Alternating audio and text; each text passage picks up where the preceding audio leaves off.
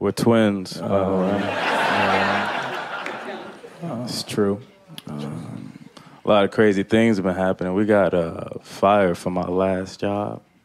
It was about a year ago. Um, but it was terrible, man, because they fired us at the same time.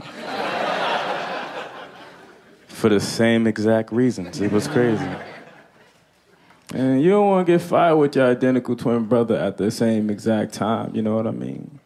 Because it's like not only are you getting fired, but it's kind of like you're watching yourself get fired in 3D.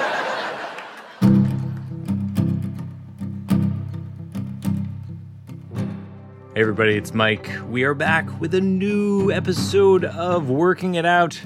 The voices you were listening to are two of my favorite comedians, Keith and Kenny Lucas. They go by the Lucas brothers. They are twins. I've toured with them a bit over the years. I've been lucky enough to tour with them some. They're screenwriters, they're actors, they're comedians. They have a special on Netflix called On Drugs. You might recognize them from the film 22 Jump Street. We recorded this a couple weeks ago. Quick note. So there's no mention of the recent attempted coup. Uh, this is definitely one of my favorite chats we've ever had on the show. This is the Lucas Brothers. Enjoy.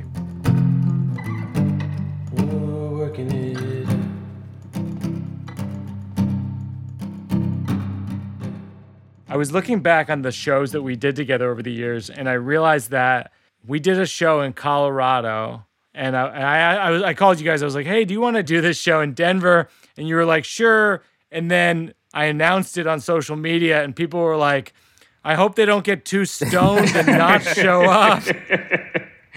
And Yeah, I was, was- like, I, I think they'll show up, and then I like Google it, and it's a whole thing. Yeah, that was one of our uh, our many infamous moments in uh, Denver when we uh, we took uh, edibles and uh, really really fucked us up. We didn't take edibles out of context. It was a 420 themed show. And, Oh, right, right, right, and- right, and right, right, we right, just right. wanted to be a part of the show in, a, in an honest and authentic way. We just, Right, uh, right, right. our bodies, We were we were, we were committed to the 420 premise, and but we we went we went we went too overboard. and uh, you know, suffice it to say, we missed the show. But yeah, I heard it was a good show. yeah, I heard it was a great show. I, heard, I think it might have been better without us. You know, I, I mean, That's ridiculous. You you were still yeah, it was all part of of the premise of the festival, which Right. is that you're stoned at the 420 festival. Precisely, we were, we were we were basically method acting. so I asked you to do the show. I you said yes. I announced it to people. They go, make sure they show up. And then I Google it. I Google it. I see an article that says uh, they ended up, and I don't know if this is true. They ended up shirtless. The Lucas brothers ended up shirtless, wandering around Denver in search of a cheeseburger. yeah. Uh, That is all. That is all true. no, no, it's, it's, it's not. It's not entirely true. Uh, they say shirtless. You were fully nude, right? Oh yeah, yeah, yeah. Well, see, So- so, here's the thing. I, I was supposed to take a shower, and I forgot to take the shower. I just went to go look for a cheeseburger, and I, I didn't even realize I didn't have any You got to be on. kidding me. No, no, this is all true. yeah. I feel like every every comedian's origin story has some kind of epiphany of like I should be a comedian. So obviously one of you had to have had the epiphany at a different time than the other. Yeah. That's a good question. Yeah, well, okay. I think I had the epiphany first. Uh, For sure. But yeah, it was definitely. But I was like doing horribly in law. Not horribly, but I was like a solid like B student, and I and I had I had lost out on a summer internship, and I was like, I don't even think I want to be a lawyer. And so I, I said, okay, I want to I want to do comedy. And then I called him up, and he was having similar reservations about law, and so we both sort of said, let's fucking do this. Wow. Yeah, it was. Uh, yeah, it was like my our third year, and I don't know. It was just like I, I missed out on an internship as well, and I just I don't know. I had a weird summer the summer before, and it's just like my mind wasn't really into that space anymore. And uh, yeah, he he came up with this crazy proposition, and I was like, this dude must be losing his mind. Uh, but I was like, I'm slowly losing my mind, so you know maybe we can lose our minds together. Well, it's funny because like your comedy is not as influenced by the law as it is by like philosophy. Well, philosophy is our first love. Right. You know, we study we, we study philosophy in college, and uh, I don't know. It was just like one of those things. It was love at first sight, and uh, I, Yeah. I think we wanted to be we wanted to get our PhD uh, in, in philosophy, but you know, It, it doesn't pay. one thing lit. And uh, Yeah. com- comedy comedy pays a lot more, and uh, I feel like you can you can philosophize pretty well uh, as a comedian. And, and the thing about comedy, which is so great, is that you can travel across the world and you can test out a thesis or a premise. Yeah. And and you can see if the it's almost scientific in a sense where you're like, oh, I'm getting feedback. They're va- validating my initial premise. Let me see how how farther I can go with it until you land on like, oh, this is what I love about your comedy because it's like you you set out to do a, a full piece with your comedy and you get you get your point of view. It's not just like a collection of jokes, and I think that's also very philosophic. Uh, when you when you read like say a, a Bertrand Russell, they give you full pieces and you get their entire point of view told through the perspective of particular jokes, and I think that that's that's what's beautiful about comedy. Yeah, that's that's definitely the goal with with my shows is to sort of yeah to to present sort of a, a single a single story with a you know a single through line and it you know it takes a long time it takes years but uh Right. For sure. but uh yeah i mean i feel like that's another that's another needle you guys thread though. It's like i've never seen comedians talk earnestly about philosophy on stage. And like yeah i remember we do us doing that show in denver and you're like killing with like jokes about kierkegaard. Like, this is impressive.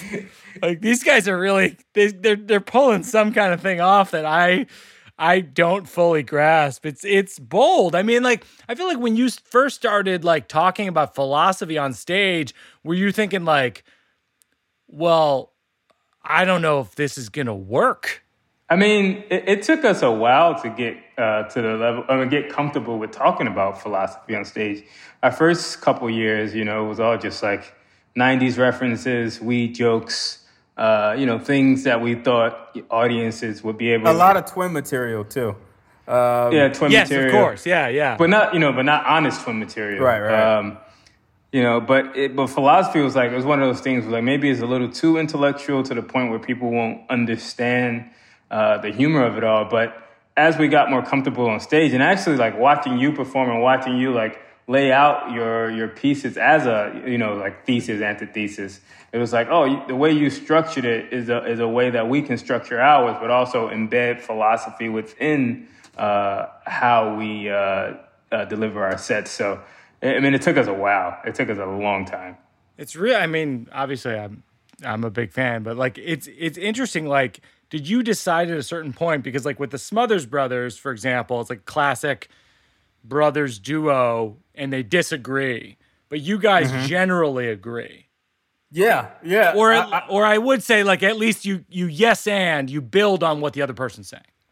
Without a doubt, like I think that's a big thing that we've learned throughout the uh, course of our journey with comedy is that when we reaffirm one another, we let the audience in uh, on the process with us, and so they can have a better understanding of what points we're trying to make as we sort of uh, yes and one another. It's like a lot of some improvisation, but it's also very uh, uh, written. I think uh, the good part about it is if they if we muddle a premise, Yeah. like if we muddle a, a, a joke, Keith will always say, "Well, this is what we intend to say," so you can follow on with what we're saying. I wish I had that. So it's like a cheat. It's like a cheat code. It's a cheat code. It That's really is. funny as hell. I, my brother Joe and I write. We collaborate. We've collaborated on comedy writing for for years together. So yeah, probably over twenty years. And like, I think that he wishes he was on stage sometimes and could just tell me to shut up because I'm not delivering something properly that he had written. But like, do you ever have that like? Con- do you ever have conflict after the show where you're like, "Hey, you kind of botched that thing that I that I came up with." Oh Yeah, when we first started, I mean, it was it was basically war because you know we had different conceptions of comedy. You know, Right. I, I had my theories on what it meant to be funny, and he had his theories on what it took to be funny. He and- wanted to push us to the more like absurdist sort of avant-garde. He was Keith was fu- fully comfortable with the audience not getting what we were saying. Like he was like, it doesn't matter. Like Yes. we got to get to the point where we're talking like we talk on stage. Once we Right, once we right, get to the point where we're having conversations like we have off stage, then we know we're doing our comedy in the most authentic level. But I was always of the mindset like, no, we have to be structured, we have to be organized, and we we can't like they have to hear us hear what we're saying. Like it has to be clear and lucid because if not, we're not going to get the laughs per minute, and people are going to think we suck, Right. and they're going to think we're hacks. Right, and, right, right. and so I was I tended to move away from the, the more absurdist style of comedy because I thought yeah, it, would- yeah, it would yeah, alienate and, and hurt our clarity. But now that we've moved into like that space, I love it because it's so free. I don't I don't worry but, as much. But to your point, I think when you're starting off in comedy, you do have to know how to tell a structured joke. I mean, I think that it's the it's the basis of of comedy. You know, being able to tell jokes. Yeah. So like you, you don't want to leap to something that you're not ready to leap to. So I think there was a synthesis that we were trying to reach, where like we, we take a little bit of structure and then you know mess it all up. But uh, I, think that we just had we had different approaches and we were very headstrong about our approaches and we weren't able to come to like a synthesis. I thought you were crazy. I was like, this guy is, is he not is he not watching? That's not what Jerry Seinfeld does. This is crazy. this is nuts. They're gonna they were gonna get kicked out of the industry before we even get started.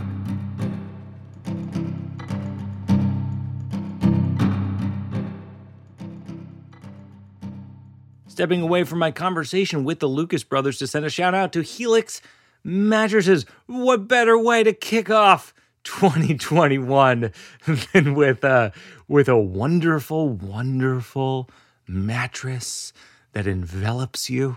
Um, I I love this. Uh, I've been sleeping on this thing for six months. I love it. My wife loves it. Our daughter loves it. It's it'll it'll be a big hit around the house. You go on helixsleep.com slash birbigs. You take their two minute sleep quiz. Very easy. You'll ace it. They match you with a customized mattress that will be the best sleep of your life. Right now, Helix is offering up to $200 off all mattress orders and two free pillows for our working it out listeners at helixsleep.com slash birbigs. Once again, it's helixsleep.com slash birbigs. And now back to the show.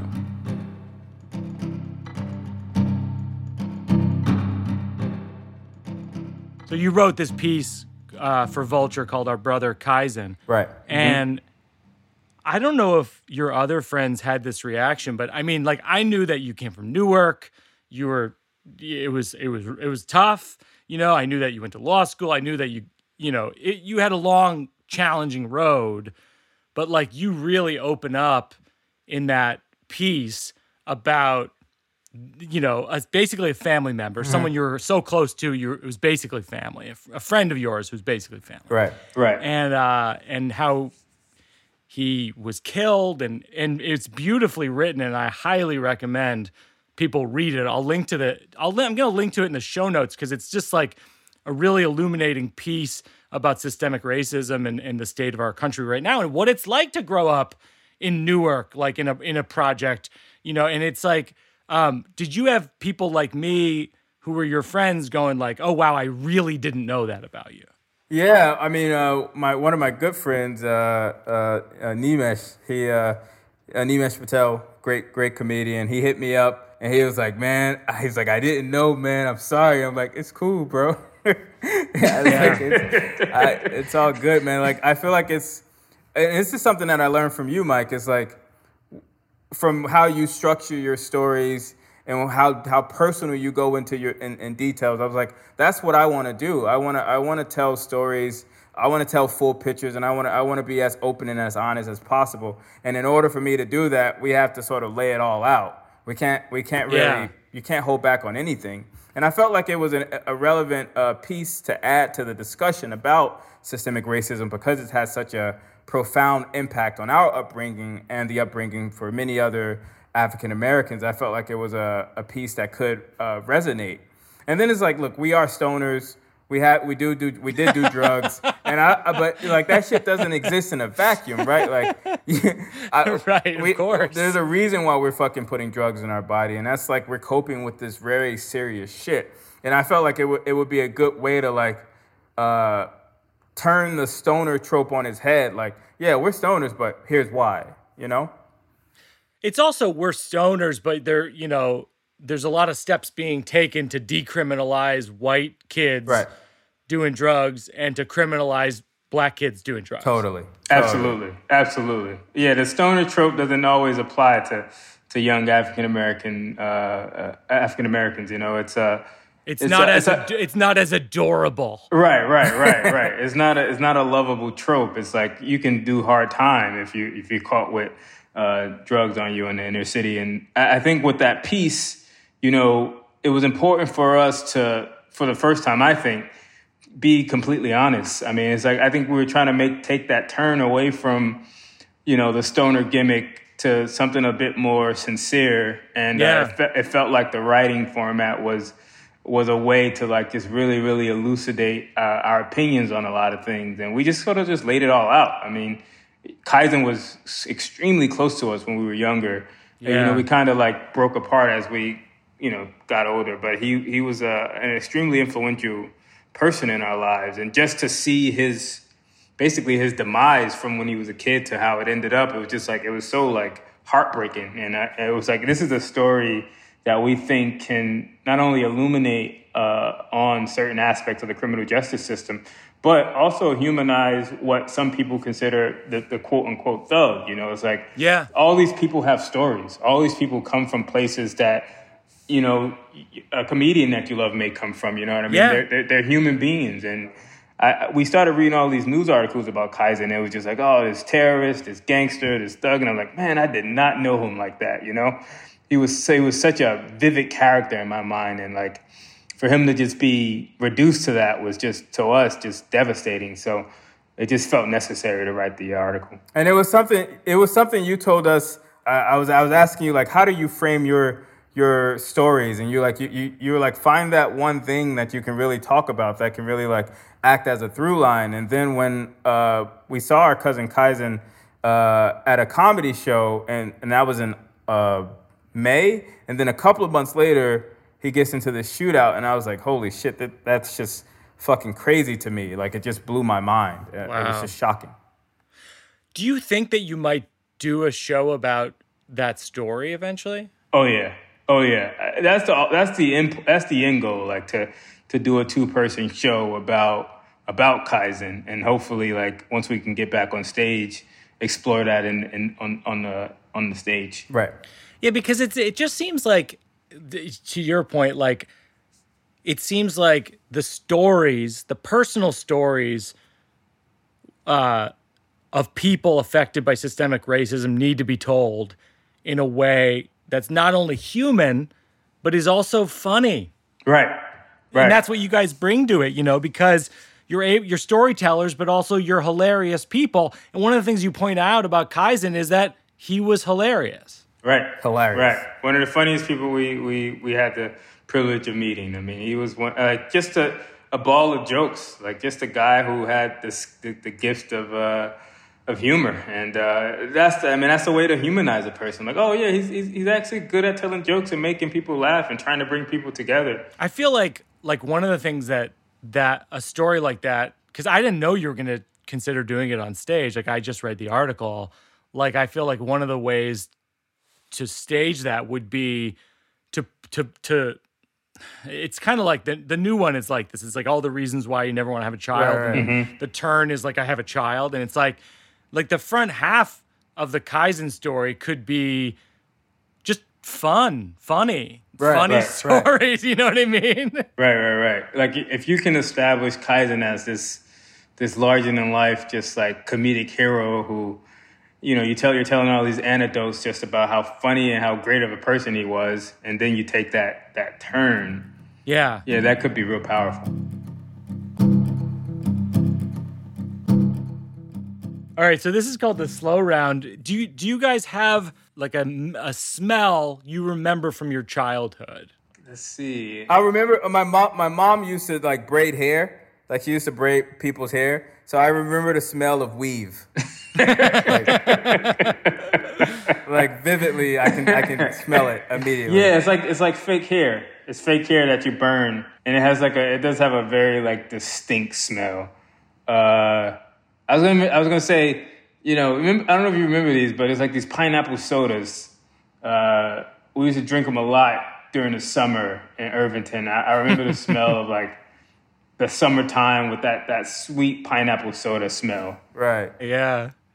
It's so funny because I was thinking about like a childhood memory the other day of like a smell and like it was, I was thinking about like the smell of like hot chocolate after sledding. Yeah. Yeah, Like yeah, like there's yeah. something about like like the smell and the taste after another thing. Right. Right, right, right, right, right. It's like the pairing of like wines. Like you must have the Chardonnay with the seared tuna. you know, it's like, well, actually, have you tried hot chocolate after sledding? That's true. You you never forget that beverage that you go to during a season, like like with, with with hot chocolate during the winter or with pineapple soda during the summer. Like it's like it's always like a like a, a beverage that that just like you can recall. I feel like Which there's a never really huge thing. about. I, I feel like it's a huge thing where like I don't know what age it was in childhood, but like my daughter's five and a half now, and I think she's starting to get to this point where you realize you can access your own food and beverages. Right. I feel like seven, six or seven. Yeah. Seven. Seven's big for that. Yeah. But my daughter has like a snack drawer and it's like like every now and then you see her sneak off to the snack drawer and you're like, "Oh yeah, I remember that." The moment you realize there was a snack drawer. Yeah, yeah, those are those those those are some critical moments as a child. Like just like the the, the realization moment where you're just like, oh, I can do this, I can do that. It's all Yeah. downhill after like twenty something. But Cool. I like What do you think for- the down what do you think the downhill age is? For me, Uh, for me, it was 14. I think thirteen or fourteen. Thirteen or four, like right when puberty starts. I think it's all Yeah, downhill. puberty, puberty and girls, man. Yeah. That, that's it, man. Why? You know, it's funny. I would say almost the same thing. I feel like when I was like 13 or so, from I yeah, it's like puberty, girls, like sexual feelings, like Yeah. feeling Yeah. insecure, like, and also like. Like existen for me, it was like existential issues started coming up like at 13. Yeah, Like, what is yeah. anything? I didn't have existential moments. I was like deeply, we were deeply religious, like Baptists. So I was like, I, oh, my, Oh, wow. my metaphysics were pretty much intact. I was like, all right, you know, God, whatever. My problem was like, I started having like, you know, sexual. Th- at 13, you start having like, oh, I- I'm attracted to this person. And then you're like, man, how do you square that with my religion? Like, Chris, your Christian faith Yes. teaches you not to be, you know, promiscuous or anything like that. So I was, that was probably the hardest thing I had, for sure. Oh yeah, oh yeah, for That's sure. huge. That's huge, though. I mean, that's that's uh, that's very to use your phrase, like that's very hard to square. Right, right. Oh yeah, without a doubt. That was that was certainly the toughest to- toughest thing to sort of Well, get so through. I, just so like I, so I just rejected God. I was like, fuck it. Like, Yes. something must be wrong with God. Yeah, If God he- needs he- to have more. Se- God needs to have more sex. God God needs to get laid, man. He's like God needs to chill out and get laid. we and we all know it. right, So you were Baptist, and at this point, you had moved from Newark to North Carolina. right. Yeah, so when we were uh, 10 years old, we moved from Newark to North Carolina. We lived in North Carolina for about six to seven years, and then we moved back to Newark. But throughout that entire time, we were we were pretty we were strictly Baptist. You know, we would go to uh, you know youth summer camps, and like we would go to church every Sunday and every Tuesday, like like two or three times a week. Like we were really really hardcore uh, within religion. Right. Wow. Did you think that you were gonna have like a religious path in life? Yeah. Uh, Uh, oh yeah, we oh yeah. we thought about in our second year of college. We thought about going to the seminary. We were gonna do like, Mm-hmm. Wow. and then it just converted to philosophy. Right. I wanted to study at the Princeton Theological Seminary, like Cornel West. That was my goal. And then uh, we we transitioned into philosophy. And then you transitioned into weed. Actually, we did not smoke weed in college. I mean, we didn't. We smoked weed once in college, but that was our senior year. But for the most part, we were we were straight edge. So it was law school you started smoking weed. Right. Law school, we started smoking weed. Yeah. Among among sense. many other drugs, uh, but weed was weed was pretty prominent. Wow. so you so you went to you went to North Carolina when you were like 10. Mm-hmm. And that's a you were really that's like a really religious place. So like it was like it was like religion on steroids. So you have like uh, choir, you have like Sunday school, you have deacons, you have uh, the preacher, and I mean it's like the preacher sort of runs like his own sort of like fiefdom, and like he's like he he has control over most of everything, and everyone's sort of like it's kind of culty really when you think about it. But you're supposed to be like you're supposed to Oh, be celebrating so? Jesus, but it's like this guy's interpretation of Jesus, and it's like uh, how do Yeah, we know yeah. this guy's right? You know what I mean? And then you, the Baptist preacher is the I think the cra- like the craziest version of the like the, the the figurehead of a church, like the Baptist, the Southern Baptist preacher. I mean, it's it's highly entertaining. If you ever get a chance to go to a church, go watch a black Southern Baptist preacher on a Sunday. It's It- it's, the greatest. It's it- it's Really? so entertaining. it's it's just like they're so animated, and it's like you know, it's like they have this sort of weird interpretation of the Bible. It's not completely clear that they fully understand what the Bible is, but they just like they just they just they do it with so much conviction that you just you can't help but to believe. But you're like, this dude might be a fucking maniac, bro. Right. It's like like he's delivering it with so much passion. Like I I, I have to believe it. Do you guys feel like you're influenced by your your religious upbringing? Oh yeah, Yeah, I I think the one thing that I, I took from my religious upbringing is discipline. It made me very just like aside from all my drug usage and uh, promiscuous sex, but I, I think that uh, uh, I think that for the most part, like I approach everything in a sort of disciplined, structured manner. Like I would study the Bible like crazy. Like I would just like read passages and try to understand like the, the metaphysics behind it, and like and to this day, like I, I try to figure, I try to understand like is there a larger purpose? Does God really exist? Is the universe basically God? Like I wrestle with these things on a daily basis, but I think it's all rooted in my, my Baptist upbringing. Oh yeah, and uh, back to religion, like you know, as culty and crazy as religion can be, it does sort of force you to ask those big questions. You know what I mean? Like, they, I mean, they have all the answers, of course, but that was like the beginning of asking those big questions that sort of pushed me Yeah. to philosophy, pushed me to comedy, just pushed me to try to figure out what my metaphysics, like what it is, and like I, I, I see religion as the starting point. You know, I, I don't think their answers are always right, but I do believe that they ask some very important questions, and I think that that continues to shape how I uh, uh, live my life. That actually makes me think about my own religious upbringing in a completely different way. As a matter of fact, like as I'm as I'm conceiving my next show, the YMCA Pool, which is all about hitting middle age and asking all these existential questions about my life and, and death and mortality. There's a lot of stuff about growing up uh, Catholic and, and and being taught these things about Jesus and and and really believing it, right. like like like to the word, like for years and years and years.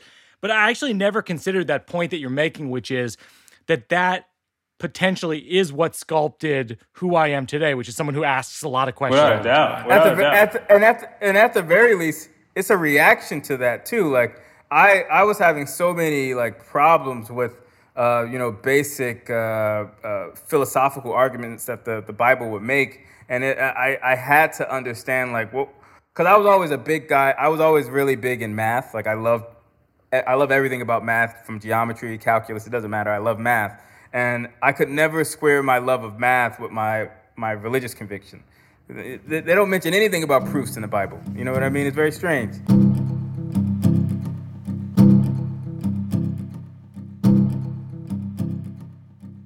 Stepping away from my conversation with the Lucas brothers to send a shout out to Munk Pack. They make snacks that taste like our favorite sugary treats, but wait for it, there's only one gram of sugar or less.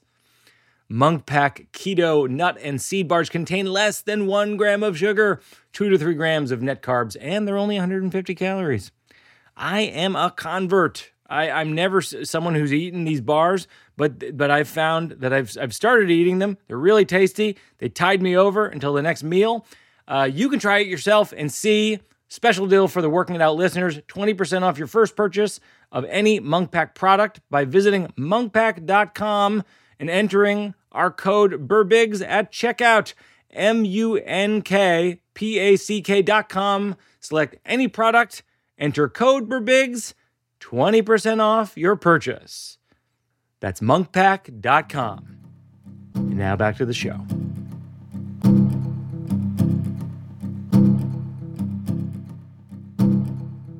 I've never asked anyone this question, but but because you guys smoke a lot of pot, or do you still smoke a lot of pot? No, man, we've uh, we've been we've been sober for uh, how many days? Almost 500. Almost five hundred. No days. way, really? Yeah, yeah. Well, congratulations, that's great. Thank you, thank, Thank you. Wow. Um, was was deciding to be sober related to to Kevin Barnett at all? Because our uh, people though, if people don't know, our our mutual friend Kevin Barnett passed away. Right. Uh, almost, I because the you're saying 500 days, and I'm like, that's probably the Yep. timeline, right? Yep. Yep. That's exactly It's what a- it, I the- mean.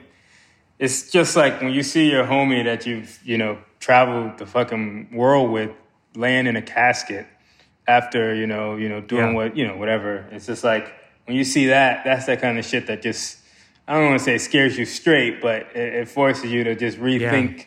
You know how you approach, you know, substances and what you what you put into your body, and it's like, you know, he was Yeah. so larger than life. Like he was such a like a just a a larger than life person, and just to see him lifeless was just like it was just so jarring that it just it forced me to just be like, I can't put this shit in my body anymore.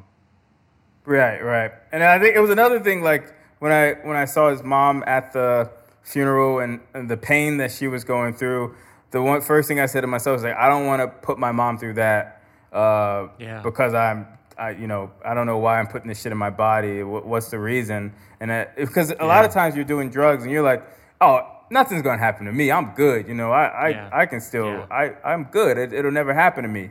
But then like you see it happen to people around you and you're like, "Oh shit." All right. Well, Like uh, I mean, addiction is is a serious, serious, serious. You know, it's a disease, and like it, it can, Yeah. it can, it takes out all kinds of people. Like it doesn't matter how strong you think you are. Like it's it's it's it, it affects you in a way that you feel like you have control, but you really don't. And uh, you have to fight it like you fight anything. Like and, in yeah, and seeing Kevin in that casket, I was like, we got to start fighting, man. And like we we we can't Yeah.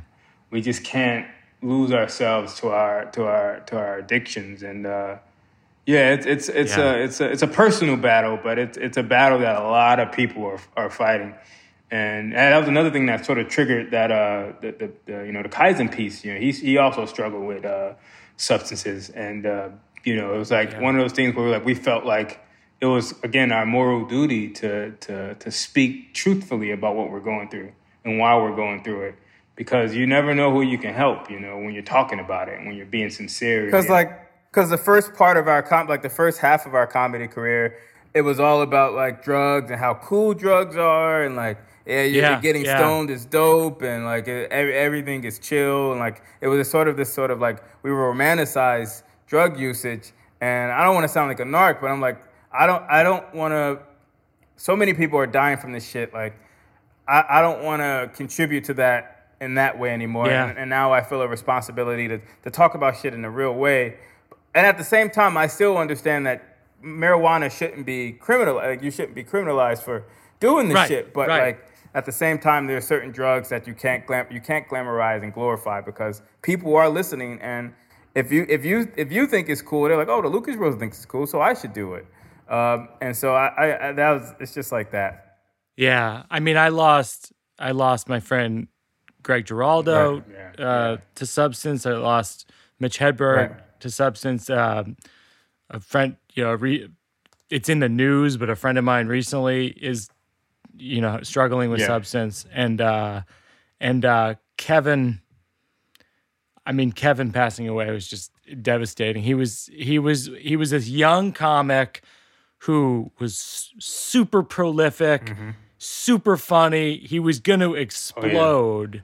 I mean, he had done some TV stuff, but I mean, he was going to be, I mean, one of the greatest com- comics of our generation. without a doubt And, and we lost him, and it, it, it's devastating. it's just like yeah it's just it's just tragic that like he wasn't able to reach his full potential but also tragic that like his family's so fucking awesome and uh like it, it's such a like a dynamic family, and like just he, he was sort of their voice, right? Like he was he was the voice of his family. He was putting it out there for us to consume, and uh, uh, and like we we lose that, we lose. We, we just lose like a, a comedic connection to such a brilliant family. Right.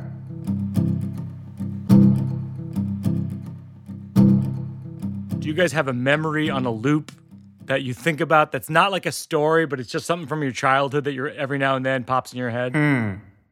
Uh, we used to throw eggs on cards. it was just it was just something the neighborhood kids used to do. Uh, Yeah. And we this one time it was me, Kenny, um, I, I, I think Kaizen was there, and then our friend Sean, our friend Booby, and we were all. It was Halloween night, and uh, we went to like the. It was like a bridge where the the uh, our overpass where the highway was under, underneath us, and uh, we just started throwing eggs at cars, and then we hit this one black car, and then because normally cars wouldn't like they would they would just keep driving forward, and that's you know we just we just took the risk. We didn't think that anyone would like chase us down, but we apparent- we we hit a I think we hit a like an undercover cop car. And my God. He sped out, and we were like, "Holy shit! This dude's like, ch- he's he's coming to chase us." So we all just like started running, and he our, our friend Booby was like kind of heavy. He wasn't like he wasn't the fastest runner. And that and, So, that, and uh, that guy he- and that guy was running like Will Smith in Bad Boys. It was uh, it was the fastest I've ever seen a man run. I've never seen a man run that fast. So he completely chased down Booby and just gave him like this, this verbal scolding, and we were all we're all just like hiding. Like some people hide, hid in trees, and like we went to like friends' houses. Like we just tried to like hide and get out of sight, but we all could hear him like giving like our, our cousin Booby just like a just the, the business, just like you know, Yeah. just tell him to set his life on like set his life on us straight. And it was the funniest thing we've ever seen, and we laughed the whole night. Like that's one thing that just that that memory just never leaves my head. Wow. Yeah. Um, do you have a neighbor from growing up that was particularly memorable, like like really strange or bizarre? hmm That's My uh, so the neighbor that I, not really a neighbor. She lived way down the street, but it was uh, we were, on the same block. She was my friend's mother. She was uh, very, very, very religious, like a deeply religious person. And uh, one time we spent the night over our friend's uh, house. And uh, you know, like I don't know if you remember this, but there was like Cinemax back in the day where you can watch Oh yeah. yeah, and I was like, "Ah, everyone sleep. Why not give it a little peek? and so I, uh, I did. I, I watched it, but I think she overheard me watching it. So the next morning, she just like she said that we're we're cursed by the devil. We're demonic. uh, we're, eh, we're going to hell. And that wasn't the first time someone deeply rel- religious said that I'm, I'm I'm cursed by the devil. So I was like, maybe maybe maybe uh, maybe I am. Maybe I'm But, cursed uh, by- yeah. She would, and she would always walk to church like by herself in this very serious face. And I never, I can, I'll never forget that face and, and just like her, her deeply re- religious convictions. Wow. That's uh just the idea of telling a, a kid that they're cur- Yeah. I mean just like unpack that for a second. I was like, it's just, Like it's just telling Cinemax. her- I don't think it's not that big a deal. yeah, yeah, yeah. They don't even show that much. if that's gonna, if that's leading you to hell, then like it must be like uh, the standards of getting into hell must be really really low. And what, and what was crazy is that is that she made pancakes for all of us, and I was like, oh, it's gonna be a nice pancake morning. And then she, after she served the pancake, she just went into like this fucking Lutheran tirade about why I'm going to hell. why we're going to hell? I didn't even And do you anything. didn't even watch it. It was just it, it was just guilt by association. She was like, "No, no, these pancakes are from heaven." and you're like, and you're like, you're not wrong. They were some good ass pancakes. They are The good were great. pancakes. they were great pancakes. I'll, I'll give her that. Um, so it's gonna run some material. Do you guys do you guys have material you want to run today? Man, let's see. I mean, we've been sort of tweaking. We've been like loosely uh, trying to figure out this twin discrimination bit. Uh, Right. It's not Yeah. fully fleshed out. We kind of have like loose, uh, loose jokes, sort of like kind of like they're not, it's not very coherent, but that's sort of Like, what, yeah, we're, we're our the argument that we want to make is that being black is hard, but being black twins is twice as hard. You know what I mean? That's funny. and so then we try to we try to run through like how how that's the case. Uh, but we don't want to offend too many to the to the black listeners. We we, we recognize the struggle. We're just saying black twins is it's even harder. Yeah, it's double the it's double yeah, the it's twice trouble. as hard. that's really, f- you know, that's really funny. Partly because I made this observation on this podcast to Pete Holmes, where I go, when I was out on tour with the Lucas brothers, they get recognized so often, uh, just from being in movies and stuff. And I and and Pete Holmes goes, my theory is that the twin aspect gives people two bites at the apple to recognize. Ah, that's probably right. So they're like, wait a minute, I think that might be yep. Right, Yeah. right, right. That might be it. I never Yeah. never I never, never thought, thought about I never thought about it that way, but that might be it. Cause I, I always because when I'm when I'm by myself, I, I don't get recognized as much. But when I'm with him, it's I get recognized way more. I remember one time someone saw the both of us, and they're like, "Oh, I, I thought it was just one of you, but it was uh, CGI." Oh, that's, and that- that's cool. I was like, "Really?" CGI. I thought Have they you just done that on stage? That's hilarious. I thought they just thought copied. it and- I thought they just copied and pasted you from a computer program. So, yeah. Uh, I mean, it's one thing you see Ethan Hawke at a cafe, you go, hey, maybe that's Ethan Hawke. But then you see two Ethan Hawkes, you go, oh, it's definitely Ethan Hawke. I think that's funny. Double the discrimination is very funny, though. I think that's like a good bit. But the, the, the thing is, though, like it's not like necessarily historically accurate. Historically, twins have been treated very well, except for in, in Africa. Africa, twins are treated very poorly. But in America, black twins have been, you know, not that bad. So we have to square it with the historical.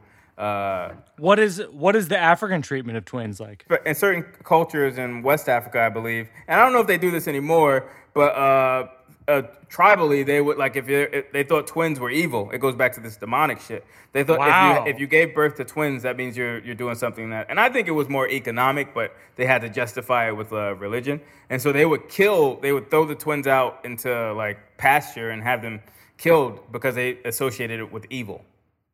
Well, you know, a lot of those twins uh, have Cinemax. The twin, they were they were just what Cinemax just hit Africa, and they were just trying to. You know, Cinemax hit Africa, and all of a sudden, everyone's up in arms. That's exactly what it was. That's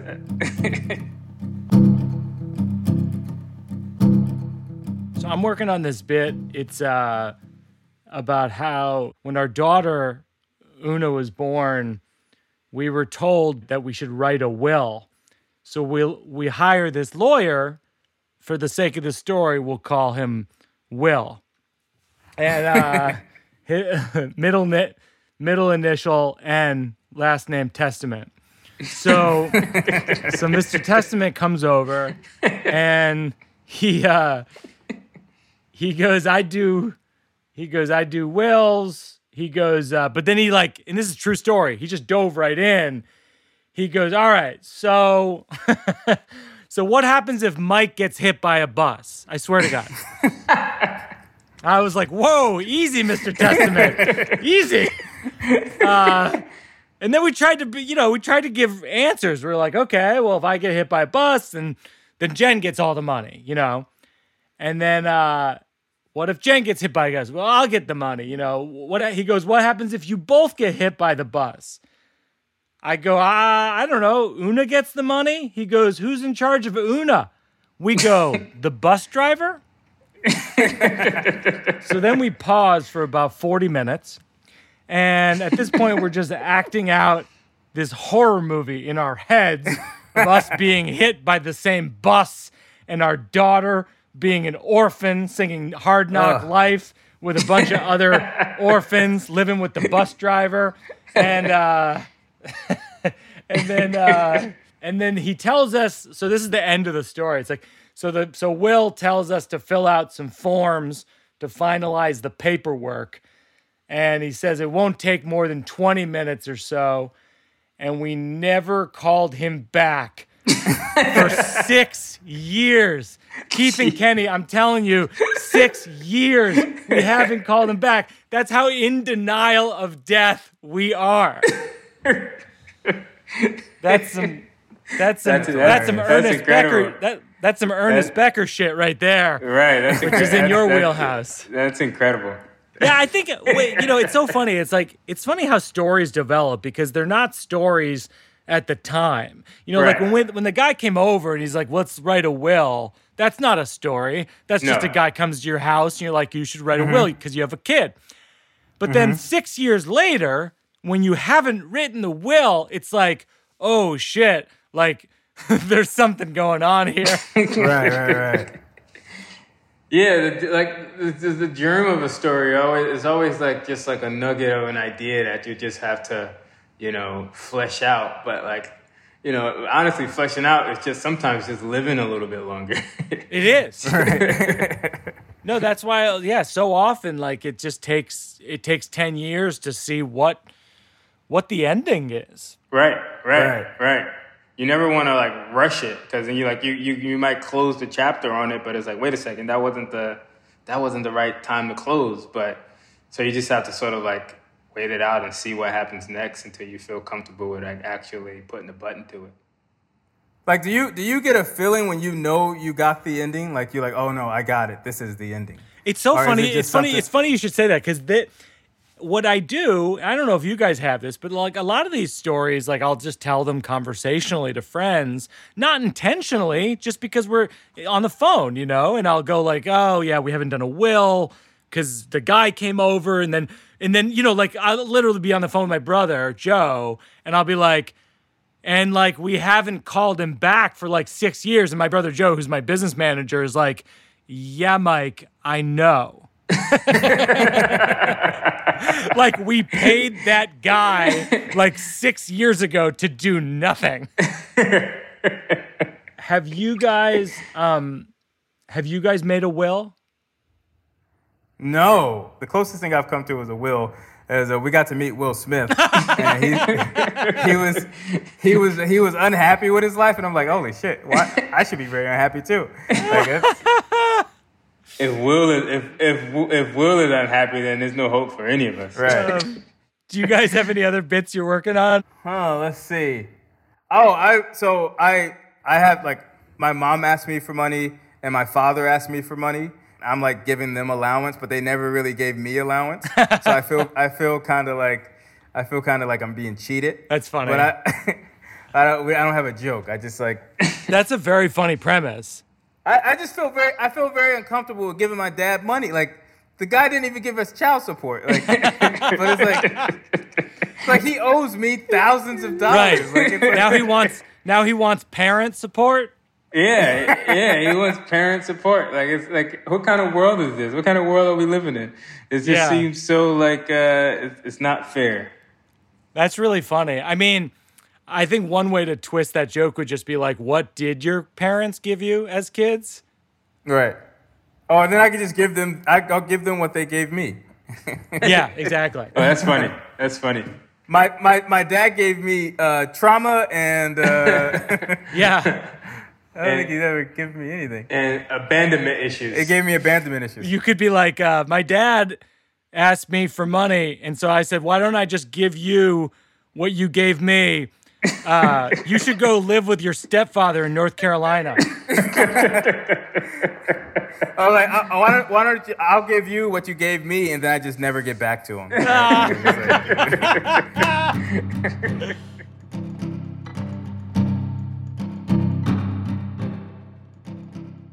Stepping away from my conversation with the Lucas brothers to send a shout out to shipstation.com. If you sell stuff online, which I do, and my brother does, um, you know how busy 2020 was. Uh, it was insane for so many reasons. One of them was shipping stuff online. Well, get ready for 2021. It's going to be even more insane, bigger, more stuff. Uh, but the good news is ShipStation uh, just does great work no matter where you're selling Amazon, Etsy, your own website. ShipStation brings all your orders into one simple interface, making them easy to manage from any device, even your phone. Get 21 off to a great start by using shipstation.com. Use my offer code BIRBIGS to get a 60-day free trial. Whoa, 60-day free trial? that's that's incredible. Who could go wrong? Go to shipstation.com, click on the microphone at the top of the page, type in BIRBIGS, offer code BIRBIGS. And now, back to the show.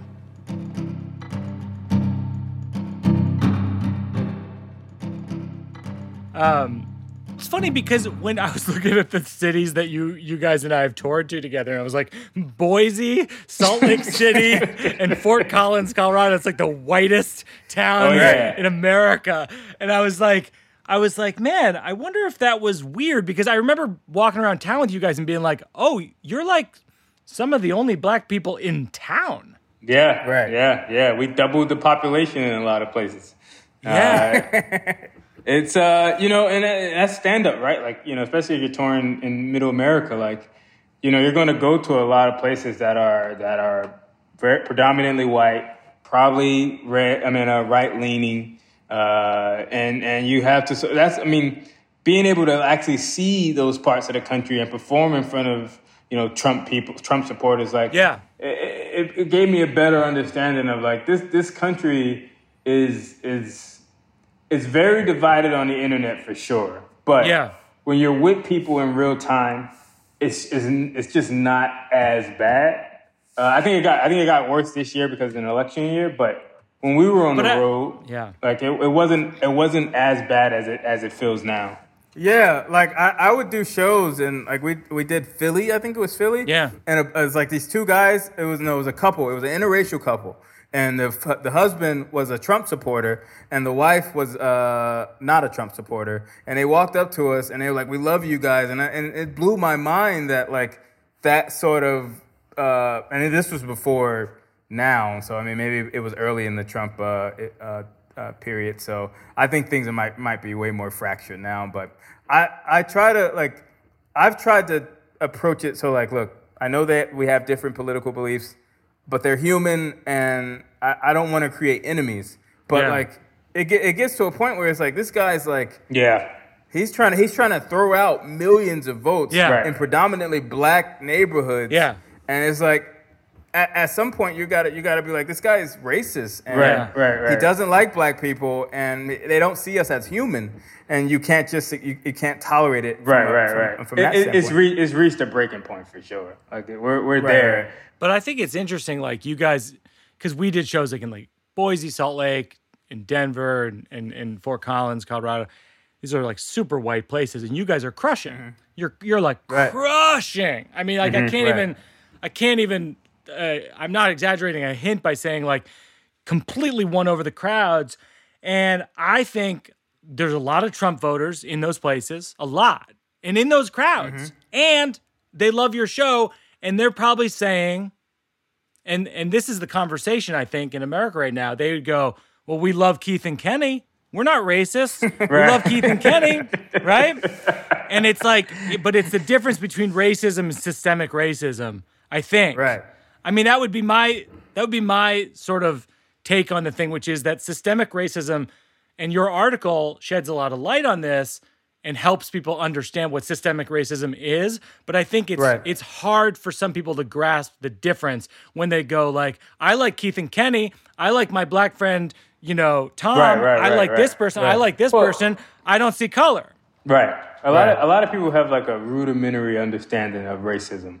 You know, it, it, you know, people don't want to feel like they're a part of the problem. They want they want right. to feel like you know, yeah, racism might exist, but you know, I have black friends. I like black comedians, so I'm not Yeah. racist. But you know, that's not the nature of systemic racism. you Well, know? that's but that's part of the problem. Yes. You you isolate it and you individualize it, and the the, the problem that African Americans are facing is systemic. So it's like if you don't if you don't look at it as like a unity of purpose, then nothing's going to change. Right. Right. Like if you don't if you don't if you don't see it as a, a larger uh, uh, problem that affects all, then you're going to be stuck in your sort of like isolated right. bubble. Like you got to look at it from a on a on an institutional level. You know, it's not it's not about the individual; it's about institutions. And I think you see it playing out with Trump. Like you see, like the power of institutions and how, like, yeah, one individual can shape it, but ultimately, like, uh, we move in institutions, we move with groups, and in groups and institutions, they lay down the system, and uh, and ultimately that tends to have a negative impact on brown and black people uh, uh, And, at, and, a- but at a it's, policy it's, level. it's, it's, it's, and it's also just basic power politics. Like, Right, right. White people have been in power since the beginning. They've created this country, and they don't want minorities to, to be equal. I mean, it's not like this is not a it's not an abnormal position to take. You want to maintain power. You want to maintain control. You want to have control over the vast resources Yeah. that the American uh, military production uh, uh, does. So it's like, of course. You're going to react negatively, especially when a black guy wins presidency. You- Yeah. that should up, that probably upends your entire like foundational uh, view of democracy. But it's like, no, we're getting closer and closer to a more perfect union because people who are who have been uh, uh, not able to participate can participate. That's right. We have a uh, we have a black woman as a vice president. That would have been unheard of. Yeah. Just 15 years ago. So we're getting closer to a more perfect union. But as we get closer to that uh, ideal, it strips away the power for uh, white men, and they Yeah. don't like it, and so they're reacting violently. But here's the thing about comedy, though. Comedy critiques institutions. Like we, we so Yes, we sent uh, we sent Noam Chomsky uh, an email because he, he responds to people, which is crazy. Does So he we were like, really? uh, yeah, we we, we uh, he does. We sent him an email. We were like, so what do you what do you what's what's comedy's role in the 21st century? You know, with cancel culture and people like Trump using comedy for nefarious purposes. Like, what's the role of the comedian in the 21st century? And he said he said uh, the role of the comedian is to the role of the comedian has always been to to to critique institutions, and that hasn't changed. It hasn't changed now, and it hasn't changed since then. It hasn't changed now. I mean, he used Yeah. more eloquent language, but like it's like, uh, yeah, that's it, man. It's like our role is to to keep these institutions and to keep individuals honest. And Yeah. uh, and you know, we got. Uh, I think comedians, for the most part, they take it very seriously. That's our duty. Uh, you see someone like Chappelle critique, you know, uh, Viacom honestly, and it's like that. That's the role of the comedian, just to keep Yeah. these fucking institutions honest. And uh, it's it's it's a it's a privilege and a, and an honor to to be able to do it. Well, well stated. um, the uh, I have a couple quick jokes, and, and if you guys have any other quick ones to to end on, this is uh, my mom refers to every piece of technology after 1987 as a car phone. She's like, I'm gonna play a song on my car phone, then I'll make a cappuccino on my car phone. I'm gonna send an email with my car phone, and I'm gonna step out onto the porch and call you on my car phone. Uh, uh, that's all I got. It, it literally is an observation I wrote down like a few years ago. Car phone is very funny. It's a, It's the funny, term right? Itself, like it- it. It's, a fun, it's a fun visual, yeah. It's such a yeah, the car phone. I mean, it's like I remember like the car phone used to just be a thing. Like it, it wasn't a joke. It was like getting a car phone was like a, a sign of like Huge. privilege. Huge. it was like, oh, this person must be like rolling in dough. Like, it, it- but now it's like it's a it's a punchline. Remember when? Remember when it was like they bring you in movies and stuff like they bring you a phone at a restaurant? yeah. What the Can you hell? Was, that? what the hell was that? Who's calling a person on a phone at a restaurant? Like, At a restaurant? Yeah, yeah. maybe, maybe it's just a movie device. But I'm like, I, I just like uh, in my lifetime, I've never seen it happen. No, I've never, I've never witnessed that ever. I've never witnessed Ever. it. I don't. Do you guys jot down a lot of uh, overheards and things? That's sort of where a lot of my jokes come from. Oh yeah, yeah, yeah. Oh yeah, of course, absolutely. So I, I would go. I was listening to these teenagers on the subway, and they were talking about what type of men they liked. And one of them goes, uh, "You like Spanish men? You should go to L.A. they got everything: money, cars, double dick." And I was like, "Whoa! Apparently the the standards have changed. We are competing with men who have two penises." Gone are the days of a simple one penis or even a, dub- 1.5 penises. Not to mention, these very men have both cars and money. Double What dick. the uh, hell is a double dick? I don't know what a double dick is, man. Is it like? Is it just like a, a big one, and they're just like they're in their minds they're just breaking it down into two, but it's really just one that could be two. It was one of those things that I wrote down because it just made me laugh so hard. Oh, when double I dick is heard hilarious. double dick is hilarious, right? It's literally And like then I funny in like- and of itself, but like to visualize it and to try to figure out what the fuck it is. And by the even- way, and, and by the way, and maybe that's where the joke goes. It's like I'm not going to Google it. so you so you have to conceptualize it. You have to like you have to seriously think it through and like like visualize what the double dick is. I mean, i- is See, there? I, I think it's like I, I think it's like conjoined twins, but they have separate dicks, right? It's double dick. Well, there's a lot of double dick discrimination. oh yeah.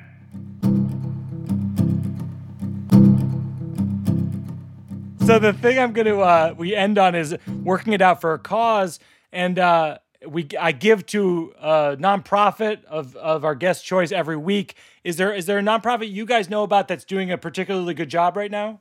Yeah, yeah. Uh, there's this. So there's this. Um, it's called the the Youth Sentencing uh, Program. They. So my friend I went to law school with, uh, named Lauren Fine. She started a organization that um, helps kids who were unfairly uh, sentenced in prison. So like they have like just crazy sentences. Like they were like 12 years old, but they're sentenced to like 10 years in prison. So like she she fights to to uh, Overturn. yeah, to overturn their sentences. So It's a really easy URL for people to find. It's ysrp.org, Youth Sentencing and Reentry Project. I will contribute to them. I'll put uh, a link in the show notes to encourage other people to. And thanks, Keith and Kenny, for coming on. This was a blast. this is awesome. Mike, thank you so much, man. Man, I- this this, was great. I need I needed this I- laugh, man. I needed I needed this Right, right, right. this, this this is fucking great, man. This is awesome. Working it out, cause it's not done. We're working it out, cause there's no one. That was another episode of Working It Out with the Lucas Brothers. I love those guys. I can't wait to see what they do next. Um, oh, I should mention we are doing Valentine's weekend, more virtual shows. We had such a blast with Christmas and New Year's. We're doing Valentine's Day, three shows. Tickets now at birbigs.com. They go fast. The producers of Working It Out are myself, along with Peter Salamone and Joseph Birbiglia, consulting producer Seth Barish, sound mix by Kate Belinsky, assistant editor Mabel Lewis. Thanks to my consigliere Mike Berkowitz as well as Marissa Hurwitz. Special thanks to Jack Antonoff for our music. As always, a special thanks to my wife J. Hope Stein. Our book, the new one, is at your local bookstore curbside. As always, a special thanks to my daughter Oona, who created this radio fort. If you like the show, if you're enjoying this podcast, write a little user review on your Apple or your thing or wherever you do the thing and write the stars and the hey, I liked it. And maybe tell your friends and tell your enemies because we are working it out. Thanks for listening, everybody. See you next time.